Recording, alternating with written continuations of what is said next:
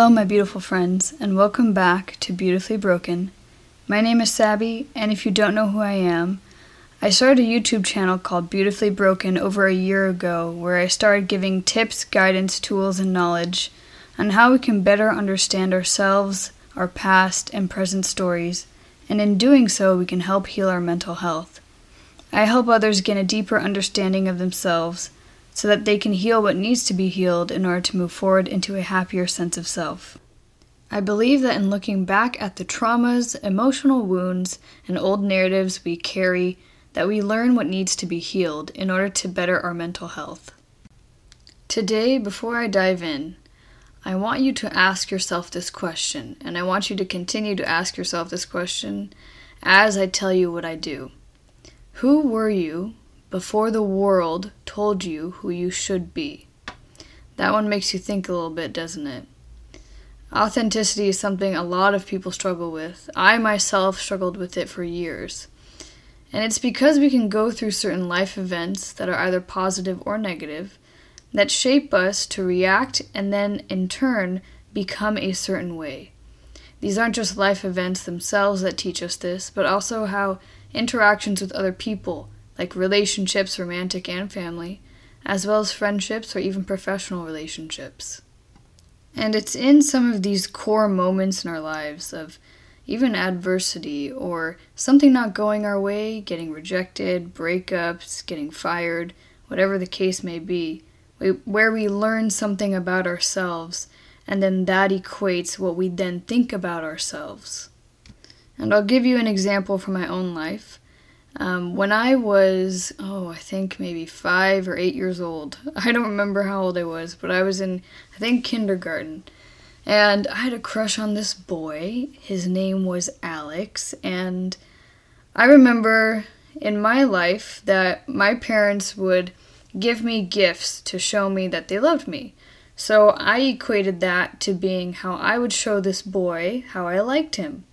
So I had this ring that my mom had given me on my birthday or some sort of life event, and I really cherished this ring. It was something I really loved. And I went up to this boy and uh, I gave him the ring, and I was like, hey, here, you know, I like you. Here's a token of me telling you that I like you. And this boy took the ring didn't say anything, and went and gave it to another girl. Her name was Sydney, I believe. Went and gave it to her, and I was shattered. I was broken as a kid. I had no idea why someone would do that to me. So then, fast forward years later, I had this belief and thought about myself. And that belief and thought was that I wasn't good enough to give someone else love kind of deep. But it's true. Um, and I also had the belief and thought that if I ever put myself out there romantically, that I would always get rejected. And then in turn, I developed a lot of self defeating behaviors. Now, obviously, just this one event didn't cause all of that. It was a series of rejections and constantly being told that I wasn't good enough from different areas in my life. Even as a kid in, um, I believe, sixth grade, I was always bullied by boys my whole life. And I go home and my dad would be like, No, no, dear, that just means that, you know, boys show affection in weird ways. It just means that they like you. And so my brain went, Nope, that makes no sense. This is backwards. And it just made me angry. Now, what belief did I come up with then? I had a belief that boys didn't like me. That must be it, because I had it when I was young, about eight years old, and I had it again in sixth grade, and then it just continued and so the belief that I grew up with in thinking about myself was that I was just never good enough for men. Then, on a more positive side, my whole life, my family always told me how creative I was and how unique I was and how I would think outside of the box and that I was just a creative type of person. So, because I'm hearing all these things that people are telling me that I am, or through my experiences, it communicates something to me that I think that I am. I then believe that I am a certain type of way. I am a certain type of person. I have certain type of values, what have you. we as human beings tend to take these experiences in our lives, as well as the feedback, thoughts, praise, or criticism from other people, and believe it. And then that is how we form our identity in a sense. We form this idea of who we are based on all these outside sources instead of looking within. I did a YouTube video on this about a month ago, and in that, I asked people if you were to compliment yourself, and it was a compliment that no one else ever ha- had given you, it's something you've never heard from anyone else, no one's ever told you, what compliment would you give yourself? We heavily rely as a society on the words and positive feedback as well as negative to understand who we are. We think that if someone calls us dumb or shallow enough times, we start to believe that that is true to an extent. And because that is something someone may not want to be, then they try every possible way to act in a way that does not show that flaw. Or they become incredibly insecure and they don't know how else to act. Our sense of self can get so warped in these lenses that are placed upon us from all these other external means in our life. And so at this point, this is when we need to go back and look at those past stories and understand those narratives and understand, you know, how those things made us feel and do they equate to who we are. And we have to go back to those painful narratives as well as the positive ones and look at it through a lens of understanding the, the bigger picture. Because once you're inside that story, you see it a certain way. You see the story and a narrative the way that you want to see it based off of your painful emotions or your extremely positive emotions. And this example I could give is when you go through a breakup or someone breaks up with you and all of a sudden you start missing them a lot and you just romanticize all the positive things that happened and you completely shut out all the negative things because you know you want you miss that person and you want them back so badly that that's all you think about. But then you stop and you know later on going to therapy doing inner child work even hypnotherapy is amazing. You can see the real narrative. You can see the real narrative for what it is. And you can show up for yourself and heal from it where you need to heal from. Um, for me, I did hypnotherapy with that childhood incident that I went through, and I was able to see it through a different lens. I stepped back and realized that if someone did something like that to me or rejected me, that has nothing to do with who I am, and that has nothing to do with what I am worth and who I am as a person at all. Um, people are going to reject us in life. People are going to break up with you in life. You're going to get fired from a job, but that does not equate who you are. Who you are at your core is your feelings, your thoughts, your values, your morals, what you stand for, your passions, what makes you alive in this world. For me, the best way that I show my authenticity is through the music I listen to, as funny as that sounds. I have such a unique taste in music, and I think every person does. That for me, when I hear songs that move me and make me feel something at my core, that is me feeling my authenticity me feeling who I really, truly, deeply feel I am. And then the other side to authenticity is we're so focused on trying to hide our flaws that we lose sight of who we really are inside. You know, the person that you are are the messy parts. They are the unhealed parts. They are they are the parts that you haven't been able to recharge from, or you haven't been able to heal from, or better yourself with, and that's okay. But you need to acknowledge that. If we don't acknowledge the messy, crazy parts of us, then no one else will be able to either. I mean, like, I was telling my sister today to be vulnerable and be true to herself in dealing with this situation, and I said, people can sense when you're not being authentic and then they mirror it back to you if you expect other people to show up for you and be authentic and be their true selves and you know be completely transparent with you but you're not being completely transparent even with yourself or with other people the right people then how do you expect other people to do the same for you? It's not a one-way street. And after i told her to do that she actually got a really good response and that person ended up thanking her for her vulnerability and for being transparent and real people appreciate that, whether or not they want to admit it, they do. Um, you'll find a severe difference if you are wanting to get intimate with someone emotionally and you feel like they're not opening up and they have a lot of walls up, well, sit there and ask yourself, what walls do you have up, you know? What are some ways that you're not showing up for yourself or some some sides of yourself that you're not showing them because you're scared of what they may think and you're scared that if you do show someone who you really are, your crazy parts, your emotional parts, you know, your sensitive parts, whatever they may, may be, that they will not accept you for who you are. And it's okay if someone doesn't accept you for who you are. It is. It's scary and it sucks and it's painful. But would you rather someone let you go and someone not be your friend and someone not want to, you know, vibe with you, however you want to put it, because you're your complete self and they just don't, you know, they don't drive with you?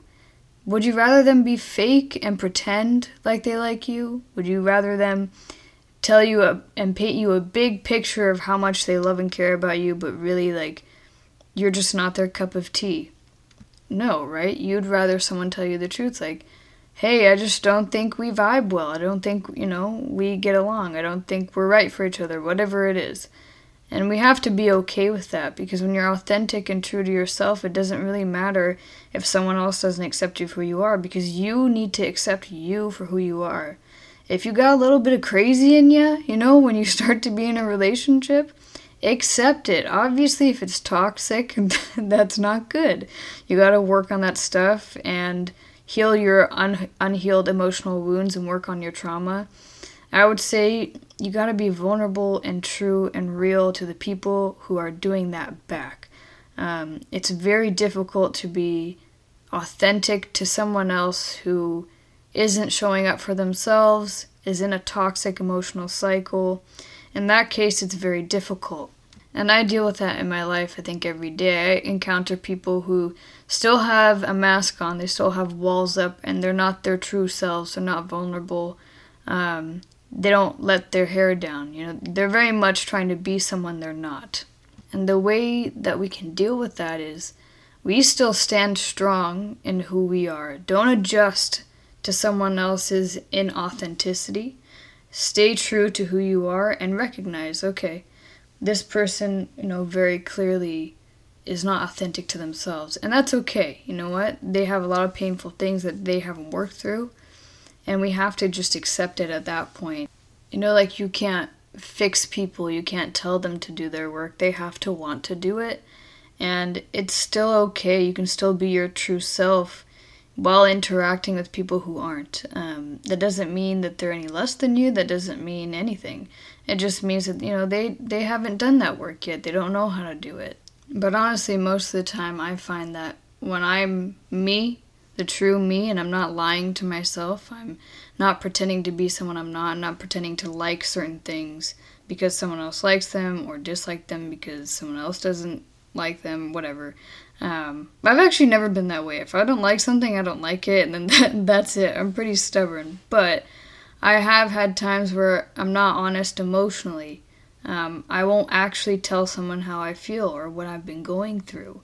Um, I just kind of let these small, small things that I'm stressed out about and dealing with pile up, and then by the time I go and interact with someone, I can't see them for who they are because, you know, I have my own stuff in front of me and my own walls that I haven't dealt with, and I don't acknowledge it. But if we can acknowledge those things, those traumas, those hurts, the pesky work schedule that we have, the annoying boss, the annoying coworker, the neighbor next door who just keeps harassing us about our trash cans, whatever it might be. If we can be honest with the people around us with what's going on and you know open up in that way, about 80% of the time you'll find that people will reciprocate that back because you've opened up a space for them to do that as well life isn't perfect, and I know social media doesn't make it any easier. Social media makes us pretend like we have a picture perfect life and that everything is fine, but the reality is, you know, someone could be suffering with an abusive relationship, someone could be suffering with depression and anxiety, and we, you know, we have no idea. We're always encouraged to show our best sides 24 7, and that's not reality reality is crap happens in life and stuff can get messy and we're not perfect emotionally. I remember being in a relationship and trying to hide my crazy and I actually ended up dating someone who enjoyed my crazy, like I swear. He thought it was like the the cutest thing ever. He goes, "No, I think it's cute when you get a little overly emotional or this and that." He goes, "But it's not as bad as you think it is cuz in our heads, we amp up what we think about ourselves. We multiply it times 12. If we have a pimple on our face, we think it looks like a damn planet. we don't see the reality of the situation. We put ourselves under a microscope every single day.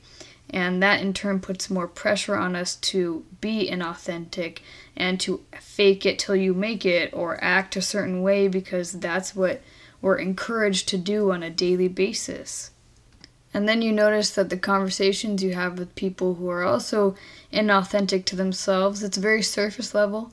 It doesn't go past just like small talk of, hey, how's your day? Oh, what'd you have for lunch? Or, oh, what color you coloring your hair? Or, oh, you got a haircut today? Or, you know, just like very surface level small talk is normally what happens when someone is uncomfortable with emotional intimacy. They don't want to tell you about the rough day that they've had, or they don't want to tell you that their parents are bugging them, or that they have a sibling that is driving them mad, whatever it might be, you know. Um, they don't want to open up.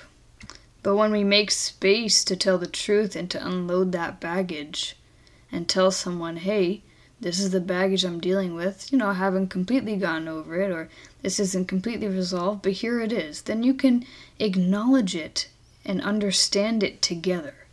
And the other way that we can be true to ourselves is when we do look back at our past stories, even the scary ones, even the ugly ones, the ones that we're scared to revisit because it brings up so much pain and so much hurt that we don't want to go back there and feel that. But we have to. We have to confront those past stories. We have to look back at those because we do need to heal from them.